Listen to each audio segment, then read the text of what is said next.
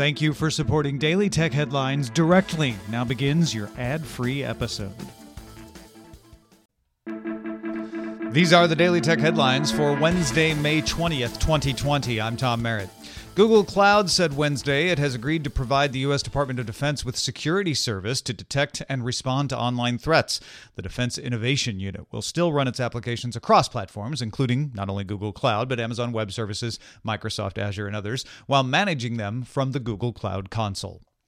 Facebook launched Shops, a service that lets businesses set up free storefronts on Facebook and Instagram. Third party services like Shopify, BigCommerce, and Woo will power the shops. Facebook will make its money offering advertisement, payment, and other services to the shops. Shops will appear on Facebook pages, Instagram profiles, and in stories or ads. Shops is available now on Facebook in the United States and coming to US Instagram this summer. Amazon Game Studios released its first big budget game title, Crucible, a free to play shooter with multiple modes. It shows you in an over the shoulder third person view within a large open objective based map.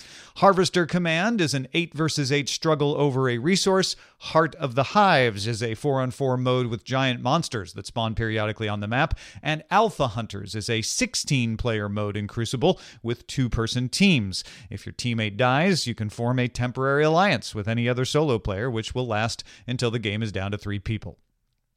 Xiaomi reported Q1 revenue rose 13.6%, beating expectations. Xiaomi says smartphone production in China has largely resumed and demand has rebounded. Sales rose thanks to rising prices for 5G phones and growing overseas sales.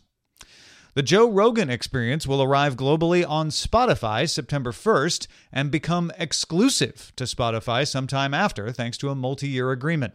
Rogan's YouTube channel will remain live, but will stop hosting full episodes.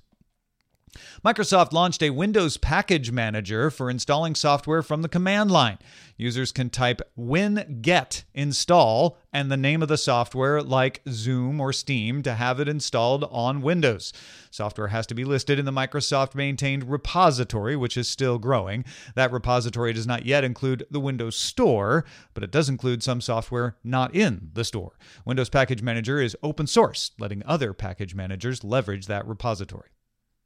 Analyst Ming Chi Kuo believes Apple may not include wired earpods with the next generation of iPhones. Kuo says Apple may heavily promote or even discount AirPods along with that decision. Kuo doesn't expect new models of AirPods until 2021.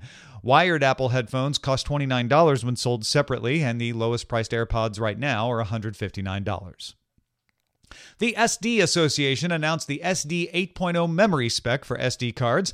SD Express cards transfer speeds quadruple now to 3,940 megabytes per second with support for PCIe 4.0. To get those speeds, your SD card reader will need to support two PCIe 4 lanes. However, older slots with PCI 3 can still get twice the speed at 1,920 megabytes per second. SD 8.0 cards will be backwards compatible and available across a range of sizes.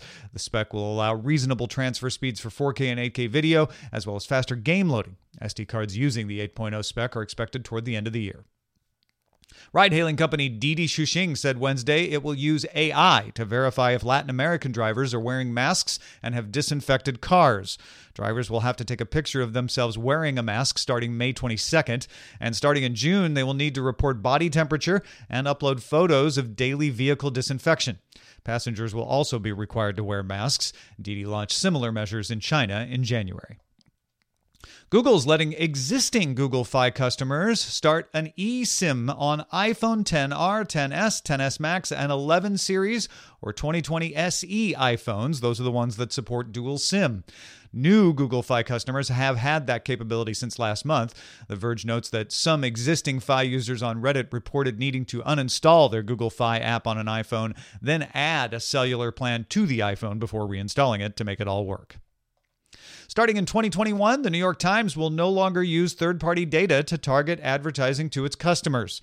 Third party data collects information as users visit multiple websites and then aggregates it all together for a more accurate picture of who the user is. Privacy concerns are pushing publishers with larger enough customer databases to, like the Times, 6 million users, to rely solely on data it collects itself. Finally, OnePlus has removed the Photochrom filter for Chinese versions of its phone's camera app. It will push an update to the rest of the world to remove functionality of the filter that had the unintended effect of letting it see through plastic and thin clothing. Photochrom seemed to use infrared light to apply an effect meant for pictures of plants. For more discussion of the tech news of the day, subscribe to dailytechnewsshow.com and remember to rate and review Daily Tech headlines wherever you get your podcasts. Thanks for listening. We'll talk to you next time.